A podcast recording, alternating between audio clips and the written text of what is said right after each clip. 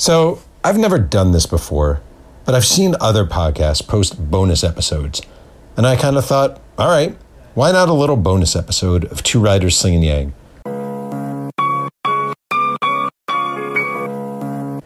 And here's the quick background. Last night, Wednesday, January 15th, I was the guest speaker at the Covington, a senior living center out here in Southern California.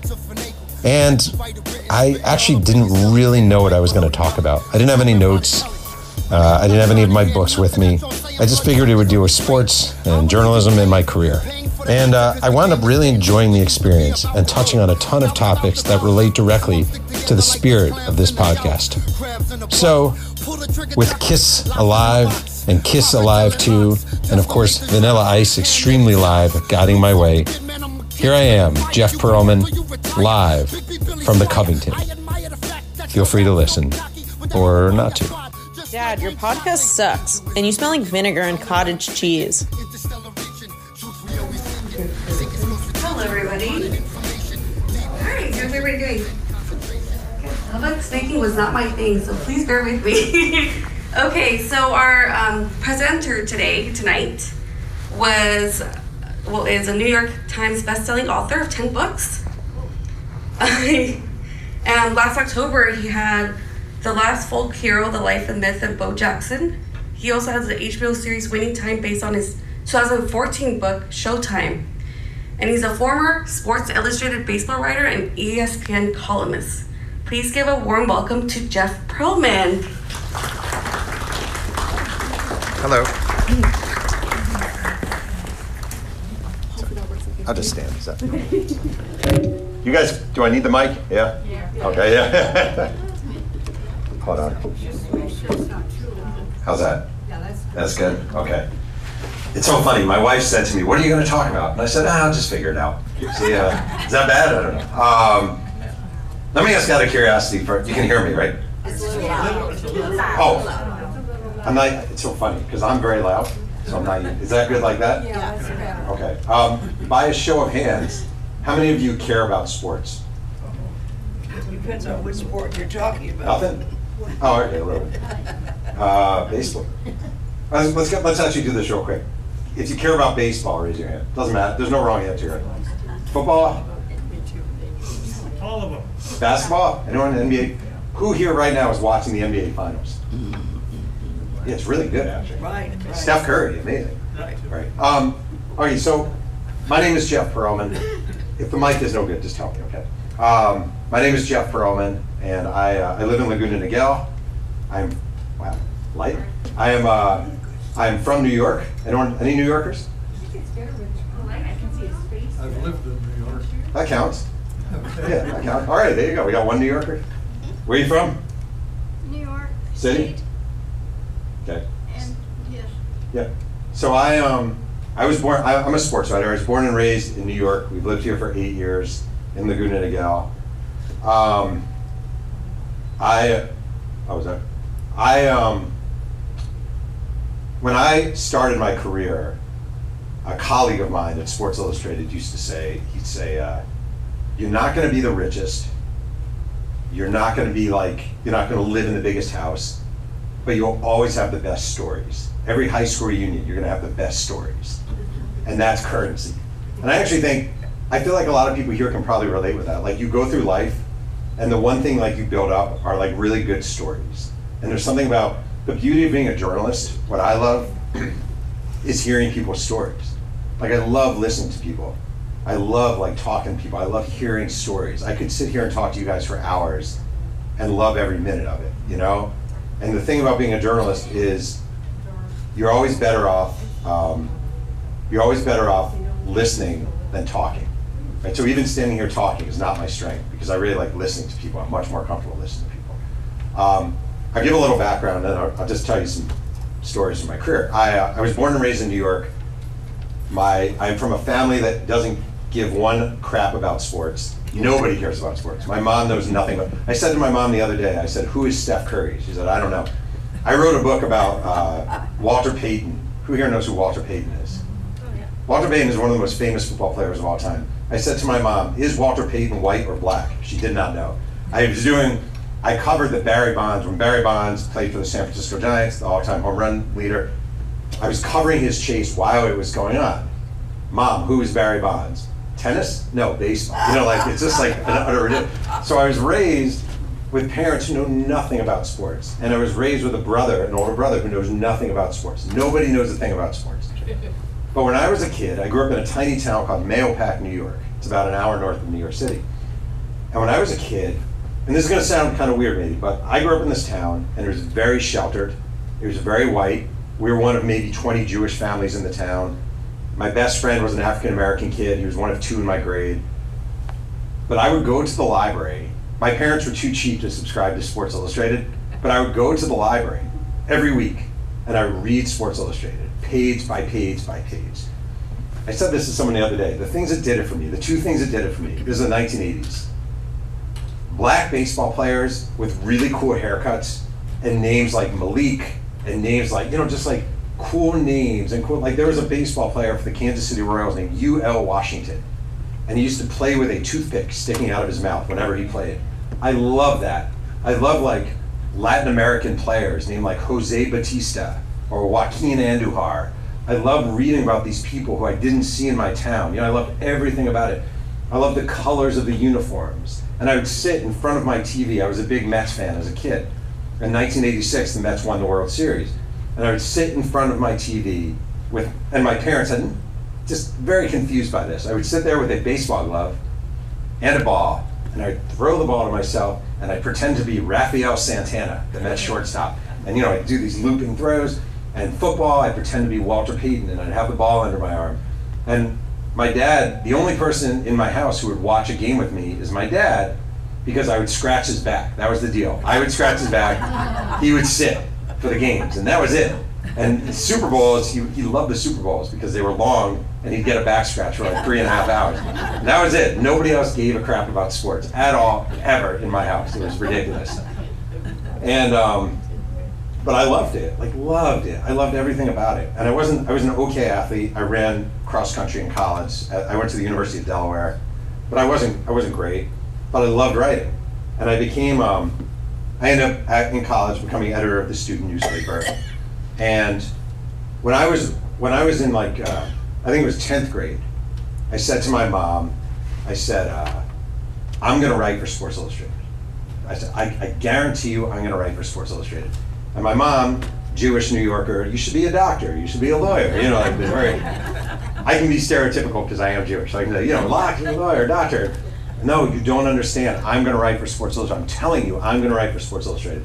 And um, okay, to her, the whole idea was preposterous. It was like saying, I'm going to be a Broadway star, or I'm going to be Michael Jackson. Like it didn't make any sense to her.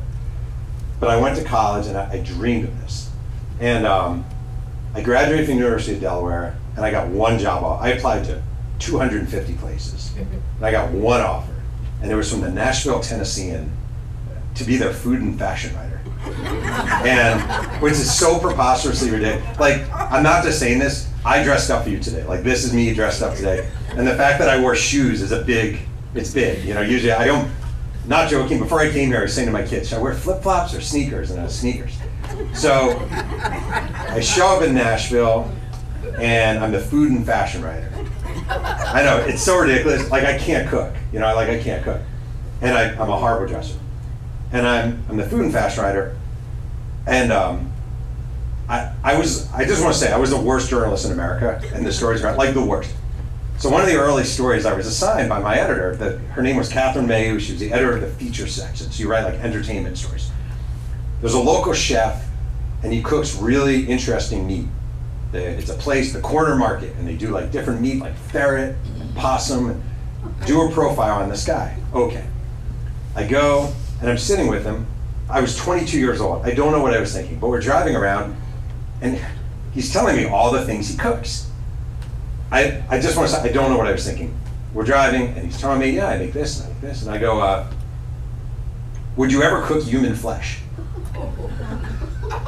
So I get back to the office, and my editor calls me in, and she goes, "Did you ask the head chef at the corner market if he would ever cook human flesh?" And I'm like, "No, I might have, I might have, I don't know." And so I made all these, I made so many mistakes. And this, the, the, I have so many worst moments in my career early on. I got demoted to the police beat, okay?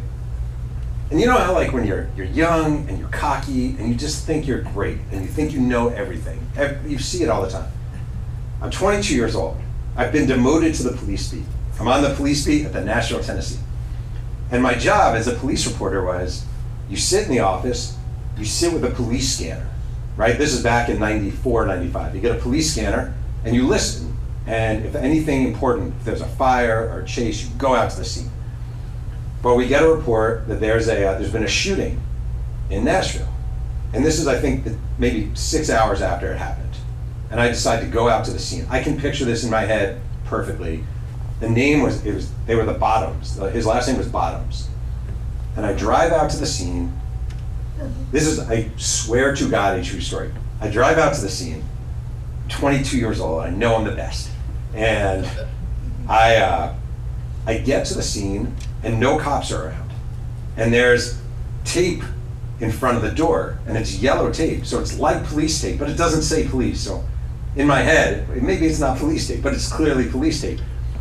And I had an editor named Dwight Lewis, and I, I had like my big cell phone, 1994 cell phone, so it's like this big. And I call the office, and I say, Is Dwight there? And the receptionist says, No, Dwight stepped away from his desk. And I'm like, Well, can you call him? Can you have him call me? I'm debating whether I should go in the, can I go in the apartment? Can I look in the apartment? Because nobody's there at this murder scene apartment, right? Now, obviously, you shouldn't go in the apartment. Like, it's not, it doesn't take a rocket scientist here. So I hang up the phone and uh, I'm waiting. I'm just waiting for Dwight to call me back. And I'm waiting and I'm looking at the door. Oh, and the door handle is open. Like the door handle, I do the door handle. Door handle's open. So I'm uh, I'm waiting, and you you know how like you have the angel and the devil on your shoulder. Like the angel's like you don't want to go in the apartment because that's bad, but the devil's like you should totally go in the apartment because you should. And I'm like, all right, devil. So I open the door, and I go like this, and there's bullet holes in the walls. There's blood all over. I'm taking notes furiously in my notepad. This is great. This is amazing color. Like bullet holes there, notepad, and I write this all down. Close. I make sure not to like, not like touching anything. just really, not too much. And uh, only a few fingerprints, not many. And uh, I come out, and the phone rings. Jeff, it's Dwight. Whatever you do, don't go in the apartment. You cannot go in the apartment. And I'm like, uh, yeah, I might have gone in the apartment. And he's like, Jeff, I got demoted so many times during my job at the Tennessean, like ridiculous amounts of times. And I finally made it to the big beat at the Tennessean, which was high school wrestling. I became the high school wrestling writer at the Nashville Tennessean. And I, I loved it. Like I took it so seriously and I put so much into covering wrestling. And my dream was always to write for Sports Illustrated. That was my dream, Sports Illustrated. Because you guys, I mean, remember, like back in the day, that was it. Like if you were a sports fan, SI was the Bible of sports. And I grew up, my neighbor when I was growing up, because my parents were too cheap, I had a neighbor named John Daly, and he lived one house down. I barely knew him, but he used to bundle his Sports Illustrateds and put them out for the garbage man. And I would like, little eight year old me, I'd like sneak over, nobody's looking, steal John Daly's Sports Illustrated, take them. I still have them under my bed at home in California. I swear. And I read those things because they're the Bible to me. So my dream is to write for Sports Illustrated. And I start applying, I start writing to the magazine. And I'm like, you know, dear Sports Illustrated, I'm this writer at the Tennessean. And I kept bothering them. And eventually they said, well, why don't you pitch, give us some ideas for a story. Maybe we'll let you write one story. So I pitched some boring story about a swimmer who's very good. No. I pitched a story about a basketball coach, local basketball coach. No. And then I was thinking about something like um, when I was in college, I did this thing that it's the weirdest thing I've ever done. One of them.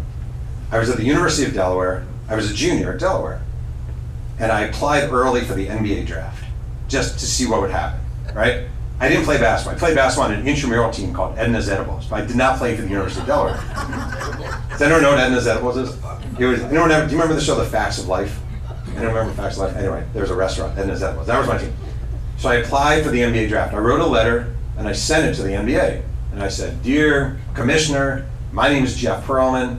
I'm a junior forward at the University of Delaware, and technically I was because I was at the University of Delaware and I did play intramural basketball. And uh, I would love, I am declaring myself eligible for the NBA, the 1993 NBA draft. And I send the letter, and a few weeks later, I'm in my dorm room at Delaware, and uh, my roommate's like, Pearl, there's a, there's, a, there's a letter from the NBA for you. I'm like, wow. And I open it, and it says, Dear Mr. Pearlman, as of this date, you are eligible for the NBA draft, blah, blah, blah, blah, blah. And I'm like, wow. Then I go home for winter break. I'm in my hometown, and uh, the phone rings, and it's uh, I forgot it was the head of security from the NBA, Rod Thorn, and he's like, uh, "Is this Jeff Pearlman?" And I'm like, "Yes." He goes, "You're you applied early for the NBA draft, right?" I go, "Yeah." He goes, "We have a question." I said, "Okay." He goes, "Who the hell are you?" And I was like, "Well, I'm a junior forward at Delaware, and I just think my talents are ready for the next level, and blah blah blah." So I did that at Delaware, and I pitched it. So years later, I want to work for Sports Illustrated. And I told them, well, I applied early for the NBA draft. And they said, write that. And I wrote that story and I got hired by SI three months later. And when I got hired, it, when I, I haven't told this story in a while, and it gets, like when I got hired at SI, when they called me and offered me the job, I was sitting in my apartment in Nashville, and Nashville was very lonely two years ago. And they called, and I told my mom a decade earlier that I was going to work for SI. And as soon as they offered me the job, I called my mom. And I wasn't, my mom is a great mother, but I was like, I told you, I told you. And it was one of the great, just great moments in my life, like truly great moments in my life. And I'm sure a lot of you, like, I just, I always get mad when people tell, like, try to convince younger people not to chase their dreams and not to go for it. Like, you might as, you should go for it. I just I've always thought you should. So I get hired at Sports Illustrated, 1996. And um, I was kind of a nobody, and I started covering baseball. And then I had sort of the biggest story of my life happen. And uh, very few people remember this. There was a baseball player named John Rocker. Does anyone remember John Rocker? That's okay. You're better. History is better that he has forgotten. So um, I was a baseball writer, and the Atlanta Braves had a pitcher named John Rocker. This is 1999. And the Braves were really good. Do you remember John Rocker? Yes. He was not the best guy. And, um, but it's the best story of my life, probably. So John Rocker is a pitcher for the Atlanta Braves and Sports Illustrated wants me to profile him. And what that means is, so the Braves were playing the Mets in the playoffs that year. So that means you're me, you go to the playoffs, and you during and you try to talk to John Rocker in the Braves clubhouse when you have a chance. And it's not that easy because there's a lot of media around. So you're you're elbowing out other reporters. So basically, I would get 10 minutes with him here, 10 minutes with him there, and he was kind of known as a jerk. And in my head, I was going to write this story John Rocker, the misunderstood guy. He's not really a jerk. And I interviewed his parents, and his mom told me this beautiful story about John Rocker at the end. She's like, he was a kid, and he had a dog, and his dog died, and he picked up the dog, and tears are streaming down his face, and cradling the dog. And I ended up writing this story with limited information. John Rocker, the, the misunderstood guy, and here he is crying over his dead dog. It's beautiful, right? Beautiful. You'll love this thing. I write that story. And um, one of the lessons I learned, actually really learned, is you should never go into a story um, with a plan what you're going to write. Like you should be a blank slate. Every person should be a blank slate because you don't know. So I write this story, but the Braves, they go on to the World Series. They get swept by the Yankees in four games, and um, the story never runs. This is where this is the best. I swear this is my favorite story of all time. You may hate it, but I love it. The um, my editor says, "Why don't you go down to Georgia? Because he's from Macon, Georgia. Why don't you go down to Georgia and freshen up the John Rocker story?" Okay. So I called John Rocker's agent. His name was Joe Sambito. He actually had pitched in the major leagues. And I said, um, I said, "Hey Joe, this is Jeff Pearlman. Um, I would love to talk to you about. I would love to talk to John Rocker." And um, Joe Sambito, I remember this imprinted in my head. That's awesome. You're gonna love him. He's the best. You should come down and spend the day with him, right? Great. This is gonna be amazing. I fly down to Macon, Georgia, okay? I just want to say, I have to preface this by saying, nothing John Rocker said, there are no beliefs that John Rocker expressed that I share. So I just want to say, I will quote him, but do not take these as my views. They are not at all. John Rocker picks me up on the side of the road in this. I always say I was kind of like a hooker on the side road. Like he drives along in like his Porsche, He's like, Are you Jeff? And I'm like, I am. He's like, Come on in. And I'm in his car. It's John Rocker. And we're driving on the highway in Georgia. And he's behind a car, and the car is driving slow. And John Rocker says to me, effing Asian drive, effing Asian women, they don't know how to drive. These women, they don't know how to drive. And of course, we drive past the car, and it's a white guy driving the car, right? But you know, Asian women, they can't drive. We get to a toll booth. Okay, we're driving. We get to a toll booth, and um, John Rocker pulls up, and he throw. It's one of those like where you throw in your change into the toll booth, and he throws in a quarter, and it doesn't open. He throws in another quarter, and it doesn't open. He spits on the toll booth. He literally rolls down the window, spits on the toll booth. Someone honks. He, he, he turns and gives him the middle finger. Okay, this is me. Now I have a notepad and a tape recorder, and he knows I'm a writer from Sports Illustrated. The very important details here. We're, we're going to we're going to he's going to speak to a school of disadvantaged kids. That's our day together. John Rocker and me. It's like set up by the agent, right? I'm going to go speak. We're driving to the school for disadvantaged kids, and um, I'm like, I said to him, "Do you enjoy doing this?" And it's like the biggest softball question of all time. Like he's supposed to say, "Oh, I love doing this."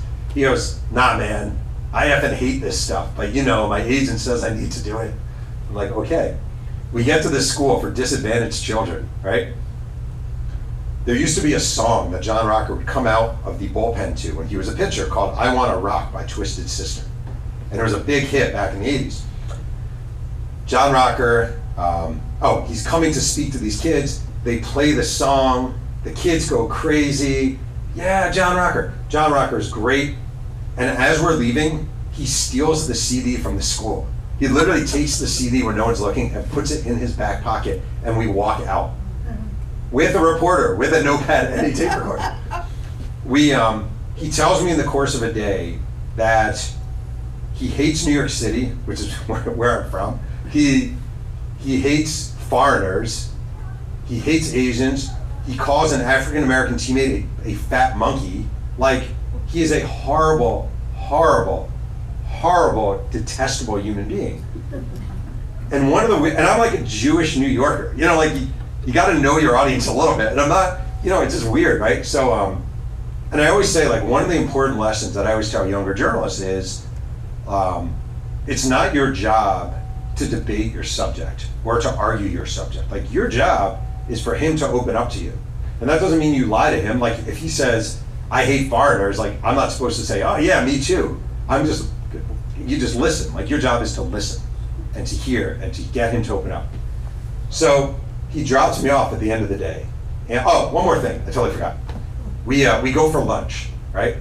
This was the one that really did it for me in a weird way. We go for lunch, and we go to like a strip mall, and we go to a sandwich shop in a strip mall. And as we're walking to the sandwich shop, we're walking side by side, and he had a pen in his hand, and he dropped the pen. And I picked up the pen, and I said, "You dropped your pen." And he said, "Nah, man." He said, "I meant to do that." And I was thinking, what kind of person just decides to drop his pen on the sidewalk? You know, like you're going through life and you have a pen and you're done with your pen. Like, who just drops a pen on the sidewalk? You know, like you like don't you put it in your pocket and throw it out. And I just thought it was so bizarre. And this was John Rocker. So I um I write we end the day. He drops me off at the car and he says, uh, that was great, man. It was great hanging with you. I can't wait for the story. And I'm like, oh boy. And uh, I'm like, I, I don't know. And I, I literally called my mom afterwards. I'm very close to my mom, and I was like, uh, I don't know what just happened. Like, this is the craziest thing ever. I don't know what just happened. So I go back and I write the story. And I lead the story. The beginning of the story is me and John Rocker driving down the highway. John Rocker spitting on the toll booth, giving the middle finger, complaining about Asian women when it's a white guy driving by, you know, like the whole thing. And I write the story and the story blows up. This is it was the last issue of 1999. It blows up. It explodes. It's everywhere. Okay. So I'm a baseball writer. Like my job is to cover baseball. Oh, and John Rocker gets suspended. he gets fined. He gets demoted. He's a pariah. Saturday Night Live. Will Ferrell did a sp- a spoof of John Rocker on Saturday Night Live. I mean, it was a horrible embarrassment for him. Like horrible embarrassment. for him. So 2000 comes, the 2000 season comes. And um, we're in a meeting at Sports Illustrated, and my editor says, "Well, someone, we need to go cover the Braves Yankees this weekend. Braves and Yankees are playing in Atlanta." And I said, uh, I'll, I'll go. I guess I'll go. I'll go. And uh, John Rocker, by the way, is enormous, right? Like he's enormous. He's about 6'4", probably about 240, steroids all over the place. You know, like he's he's a he's not a nice guy. He's a big guy, and I'm you know just a sports writer. Um, but I was always taught early in my career about accountability, and as a journalist, you have to show your face. If you write something that's controversial, if you write something that's critical of someone, you you have to show your face when you can. You absolutely have to. And um, there's a little bit of a tangent, but when I was a writer at the Tennessean, I wrote a story. I wrote a high school football story. It was one of my last stories in Nashville before I left.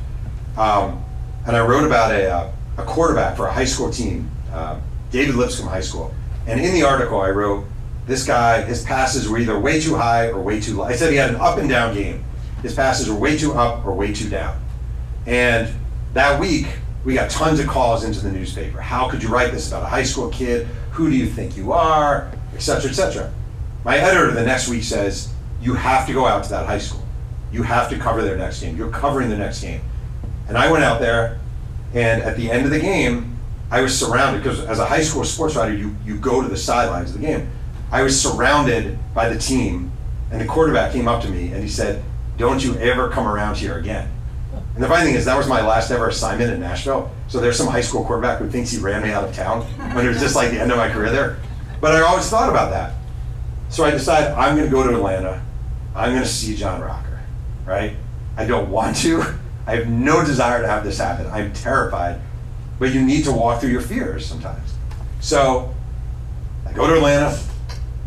I spend a lot of time in the Yankee clubhouse. So underneath a baseball stadium, you basically have like the bowels of the stadium. And on one end, you have the home clubhouse, and then you walk along a big corridor, and the other end, you have the visiting. I spent all this time in the Yankee clubhouse, right? But I know I at least have to say I tried to see John Rocker. In the back of my head, I'm, it's like when you ask someone out and you're really nervous, but you know you have to do it, but you're really nervous. And like, I, I remember my, when I asked out Jody Cohen to the prom, I hung up like five times. You know, I was like, you hear hello? No, you know, and then, but you know you have to do it at some point. So I decided I'm going to walk down to John Rock. I walk down to the Braves, and I'm walking down, and I got my notepad in my hand and a pen. My head is down, and I'm walking, and I hear this. I swear to God, this right here. You don't know how long I've been waiting for this. And I look up, and John Rocker's there, and he's waiting for me. And he gets in my face, like this far away, do you have any idea what you did to me? Do you have any idea what that story did for me? Do you have any blah, blah, blah? And he's screaming at me, poking me like this in the chest. And my only good moment of that moment of terror was um, he goes, I drove you around Georgia. I introduced you to my family. I bought you lunch. And I said, well, actually, I paid for lunch. Well, I don't care about that. Blah, blah, blah, blah, blah, blah. I would say as a journalist, you always have to pay for lunch because you don't want them to feel like you, you are indebted to them in any way. So it was horrifying and terrifying. And I remember um, after the game, I went up to the press box and I was sitting down writing, and I turn around, and all these cameras are pointed at me, TV cameras, because people had witnessed it, and it was just uh, just a story that I carried with me for multiple reasons. But that story really it became a huge, enormous American sports story, and kind of set me on my way. And um, for the past 18 years, uh, I've written books. Um, I have a, my first book was about the 86 Mets. I wrote a book about Barry Bonds. My probably the book that means the most to me is Walter Payton. It was called Sweetness. And um, quick story. I mean, uh, when I was at Sports Illustrated, so you guys know Walter Payton no longer alive. Is that generally Walter Payton deceased? He's I think either him, Jim Brown, or maybe Barry Sanders, best running back in NFL history. And uh, he played for the Chicago Bears. And when I was at Sports Illustrated, Walter Payton was dying of a liver disease. And I was a young writer. I, was, I think I was 27. And my editor said, Does anyone want to go to Chicago? Or he said to me, Would you want to go to Chicago and interview Walter Payton? Uh, he's trying to draw attention to a charity. Do you want to go talk to him? And I said, Yeah, I'll do that, of course. And I flew out to Illinois. Am I too loud or is the volume okay? Okay. Um, I flew out to Illinois and um, I get to this office in the suburbs of Illinois. Uh, and this old man answers the door. And he's wearing like a taxi driver's cap and a members only windbreaker, and his pants are baggy. And I was like, uh, I'm here to see Walter Payton. And he said, That's me. And he had shrunken so much, his eyes were yellow, they were jaundiced. And I sat across from him, and it was one of the most heartbreaking experiences of my life. He was dying, he knew he was dying. I think he was 47. It's so funny. You know how this works. Like when you're 27, so I'm 50 now.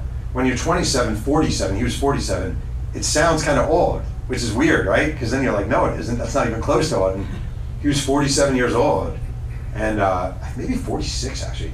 And he was like, he was dying. And that stuck with me and stuck with me and stuck with me. And I really wanted to write a biography about Walter Payton. And I got this book deal. And um, I don't know, how many of you, are you fairly, is anyone into biographies? Any of you guys read biographies a decent amount? Yeah, some. The thing about biographies, it's really complicated and interesting, is you kind of have two choices when you enter this profession. You can, you can be a myth maker, which is to say, you can just write the glorious story of Frank Sinatra, right? We'll use Sinatra's name. The glorious story of Frank Sinatra, and never mention anything about gambling, womanizing, anything at all, right? And you can do that. You can do that, and that's a legit option. But it's not a real biography. Like it's not. It's just not a real biography. A real biography tells a true story of someone.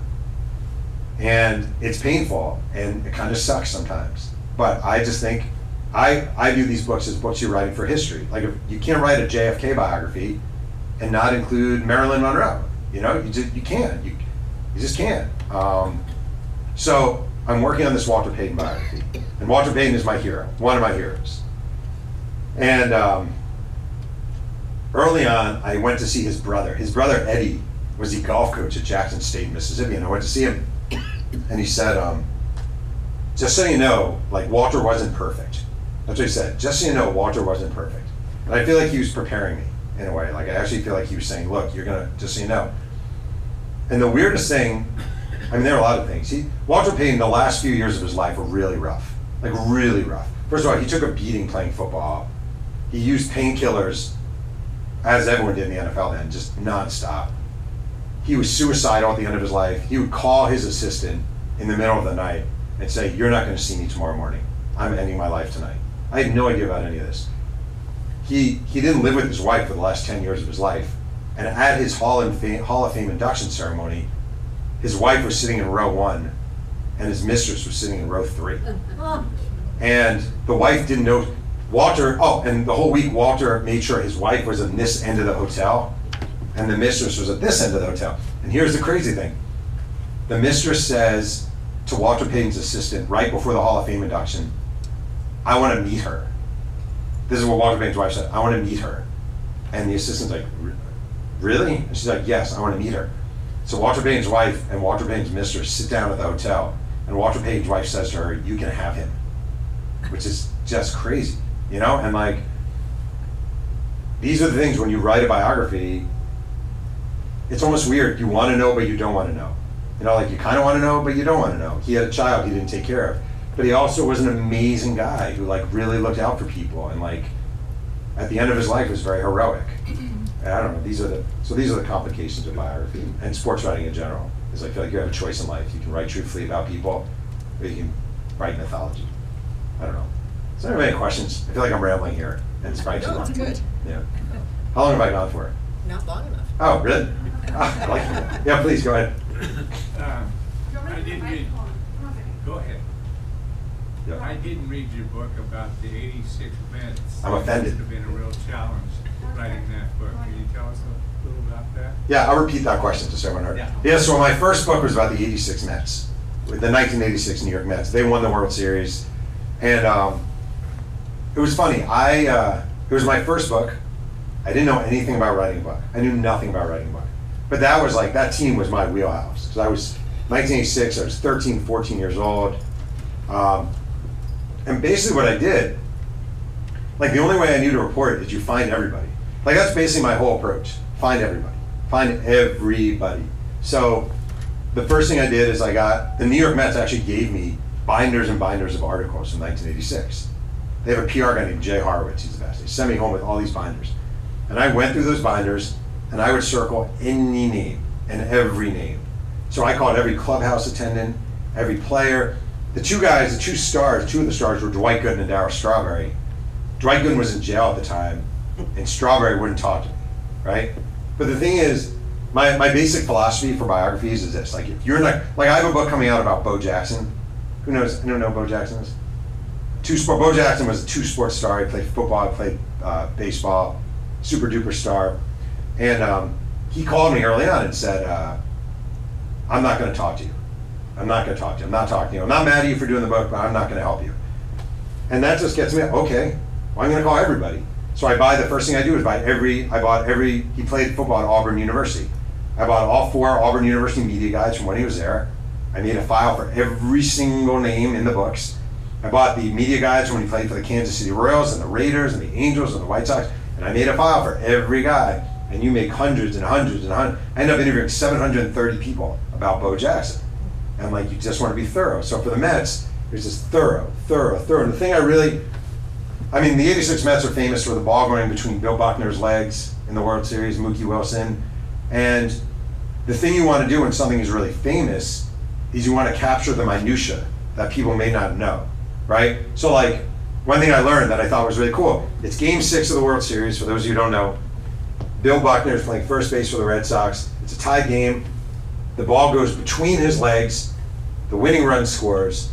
And for most people, that's it. That's the story. But I found the guy who got the ball because it was a guy, the traveling secretary for the Mets, wound up picking up the, the, the umpire gave him the baseball. And he brought the baseball to Mookie Wilson, who was the guy who hit the ball. And Mookie Wilson signed the ball to Art. This is the ball that won it. And he gave it back to Art Richman, this guy.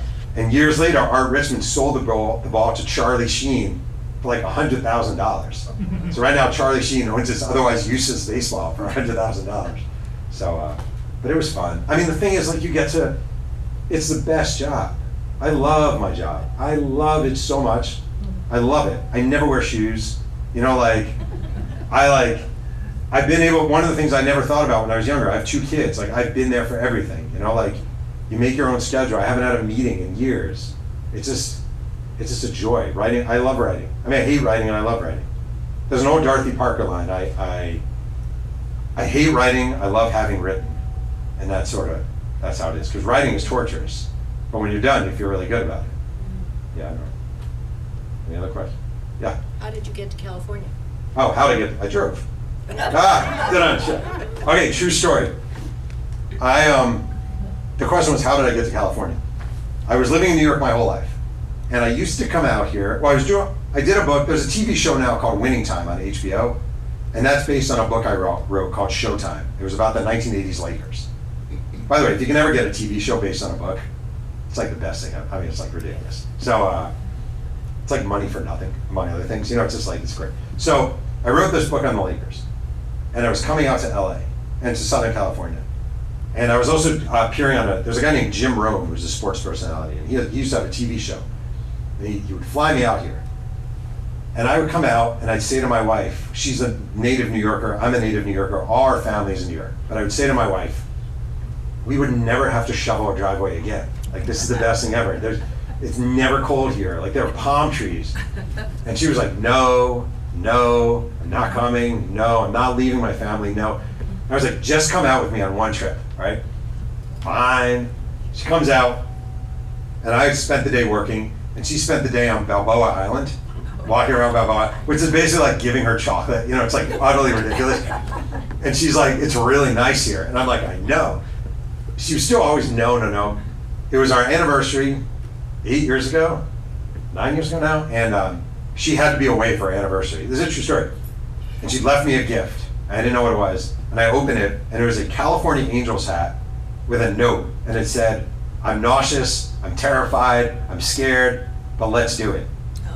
And uh, here we are, California. And I got, she, now she loves it. She's like, there's no way I'm going back to New York. No way. Yeah, it's pretty good. Right? Don't you like it here? I mean, it's pretty good overall. No? Yeah, I mean, no worse place. I always say there are worse places to live than Southern California. Yeah. Any other? Anyone? Yes, sir. I take it you're watching the Angels and Dodgers pretty closely now. I am. Why are they suddenly plummeted? Any ideas? I mean, the Angels are a. I've never seen anything like the Angels. I don't even understand the Angels. The Angels, they have, they have the best player in baseball. Two of the best. I was gonna say, you could argue two of the five best players in baseball, right? And they just stink every year. And the thing is, I always take my son to Angels games because the tickets are always like three bucks. Like they're super cheap. The stadium is terrible. Their uniforms are boring. The food at the stadium's horrible. Like, there are no redeeming qualities to the Angels, and except that they have Mike Trout and Ohtani. And I don't understand why they can't get decent pitching. Every year they're terrible. So I mean, the Dodgers will come around. The Dodgers, you know, obviously some guys are hurt, but the Angels are the greatest. I've lived here eight years. The Angels have never been interesting, and it's like okay to be terrible. It's awful to be boring. You know, I just don't want to be boring. They fired their manager, that didn't help. They fire them. Won't make it. of course, It's crazy. It's great. Are you an Angels fan?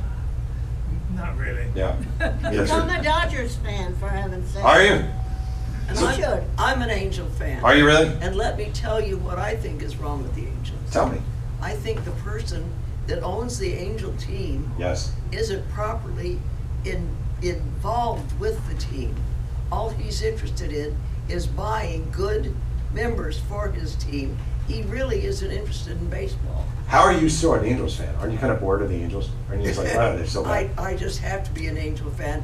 My son was given a brick in the, in the infield when oh. he had retired from LA Orange County, from Orange County Fire Authority. I see. He has his own brick in the stadium. I see. He takes the train in there. It's so easy to park if you take the train. Yeah, I know. And there's always tickets available. You can always get Angels tickets, no matter what. Although I love going to Dodgers. I love Dodger Stadium. I love everything about Dodger Stadium. But it's in Chavez Ravine. I know, but it's so like And they tore out the Mexicans to make room for Chavez. Hundred percent true. There's actually a really good book about that. How despicable it was what they did. I know. But the stadium is beautiful. Not that that justifies. It's in the wrong place. Yeah, you are correct. Yeah.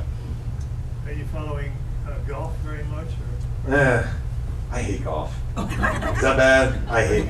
wondering if you had any comments about the two associations that are forming? Well, so a good friend of mine is this guy Alan Shipnuck, who wrote the Phil Mickelson book that just came out. And Phil, I just find it really disturbing that all these guys are willing to take Saudi money. Uh, it's weird to me. Like it's weird to me. Like I don't. You guys aren't hurting for money. I think it's I weird. agree. I- And they turn I don't on like the it. one that made them who they are. Yeah, exactly. I don't like it. Terrible. Wait, I'll tell you a funny golf story though. I don't want to go too long, but um, okay. Years ago, I, I had a brief period working at a newspaper in New York called Newsday, and the U.S. Open was coming. This is a true story. U.S. Open is coming, and I said, I pitched the idea of a story. What if I, I don't play golf at all? What if I take one month and just dive into golf? And I practice every day, and I take lessons, and I work with a pro, and then I go play Bethpage. And Bethpage is one of the best courses in the country. And my editor is like, do it, do it. So for one month, I played golf all the time. I went to the driving range all the time. I worked with a professional uh, on my swing, on my approach. I played par three courses, par four courses. And finally, it's my big day. I go to Bethpage. Now, this is the worst part. I jump in with three other guys who are playing regularly, right? Which is a horrible thing to do. And I'm like, hey, can I jump in? Yeah, okay. This is not a joke. I shot a 160, which is like, In the first nine holes. yeah, exactly. I just feel so bad. These poor guys. Imagine you're like these guys, and they're like happy to be out for a day, and they're stuck with this. I shot a 160. It's the last time I played golf. Did you take lessons before you played? Yes. Yeah. Well, yeah. It didn't help. Yeah. So You didn't- you didn't take enough lessons, though. could have, I don't think any I could give me infinite lessons. It's not my game. I don't have the patience for it. Yeah. Did you ever co- cover tennis? I'm trying to think. Not really. Not a ton. A good friend of mine is a, is a size tennis fighter. Are you a big tennis fan? Yeah. Who's your favorite player? Oh, they got a bunch of, Who are your five? Who are your three favorite tennis players of all time? oh, of all time. They're Rod Laver. Oh, yeah, nice. Uh, Roy Emerson. Oh, I like it. Okay. Yeah, they're, they're all the old guys. Can't remember. uh, Well, I, guess, no, I No. liked, uh, They what's her don't. name? Jane Austen, Did you not take Jane any them? Austen, what's her name, the gal? Austin, John Austin's. No, Tracy Austin. Tracy. Yeah, Tracy Austin. John yeah. McEnroe. Oh yeah. I love McEnroe. because he was such a fighter. Yeah, and I hated Jimmy Connors. Like I love McEnroe, I hated Connors. You know. Yeah, my wife is a huge, huge, huge Venus and Serena fan, so we talk tennis a lot. Obviously, they're great. Yeah. Anyway. Serena Williams is playing in the Wimbledon starting in a week. Oh wow, there you go. Yeah. They Yeah. announced that today. We used to go to the U.S. Open a decent amount because there's Neil where we lived. Yes, sir. Besides John Rocker, who was your next artist inter- interview? Oh man, I've had so many. Uh, there was a guy.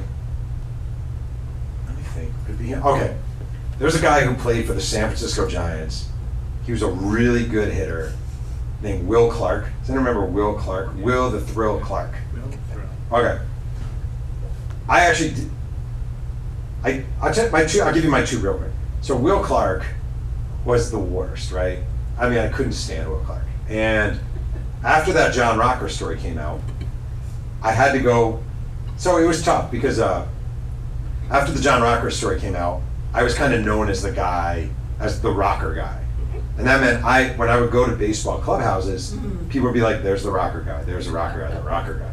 You'd see people whispering, literally like, "Psh, psh, psh, "Rocker guy." So um, I went to you. Will Clark was with the Baltimore Orioles at that point, and I uh, I walked up to him in front of the entire clubhouse in spring training, and I and I said, uh, "Hey, Will, my name's Jeff Pearlman," and Will Will Clark talks with a cackle. He isn't just he cackles, and he goes, uh, "Jeff Pearlman," and I'm like, "Yeah." He's like, "You the guy who did Rocker?" I'm like, "Yeah." He's like, he cursed a lot. I won't curse. He's like, "Why would I ever talk to you? Why would blah blah blah blah blah?" And he's like chewing me out in front of the clubhouse, right? And it's really being a, a baseball writer or a sports writer is a very vulnerable position a lot of times. It really is. I'm not looking for sympathy, but it is. Like you're not the cool kid in the class. You're the nerd in the class, and they're the cool kids. You know, like so I'm getting chewed out by Will Clark in front of uh, in front of the entire clubhouse, and it was just mortifying. And every time he would see me, he was just a nightmare. The other guy, so I wrote a biography of Barry Bonds. And Barry Bonds is, you know, the all-time home run leader and an uber famous baseball player.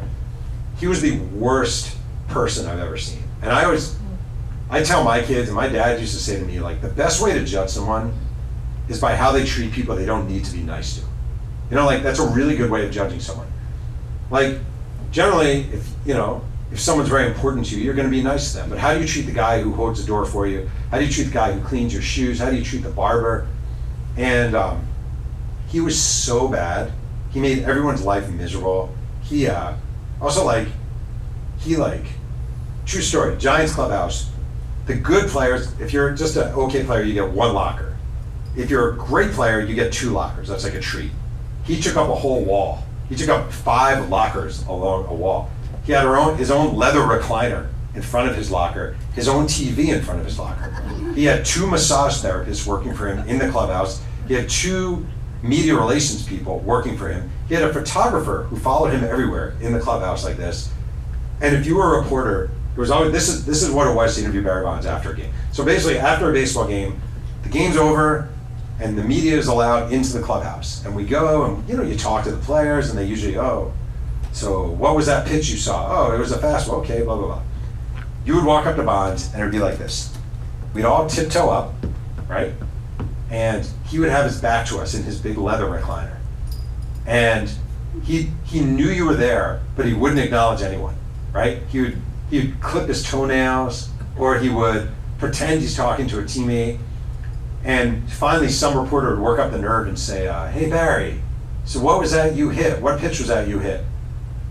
And he'd be like, he'd pretend he didn't hear the question, and then someone else would be like, "So Barry, uh, how do you feel about today's game?" And he'd be like, "Ah, it was all right." And then someone asked, and it was like this dance every night. And he knew you were there, and he knew you had a deadline, and he knew you had to get out, but he just was miserable every time.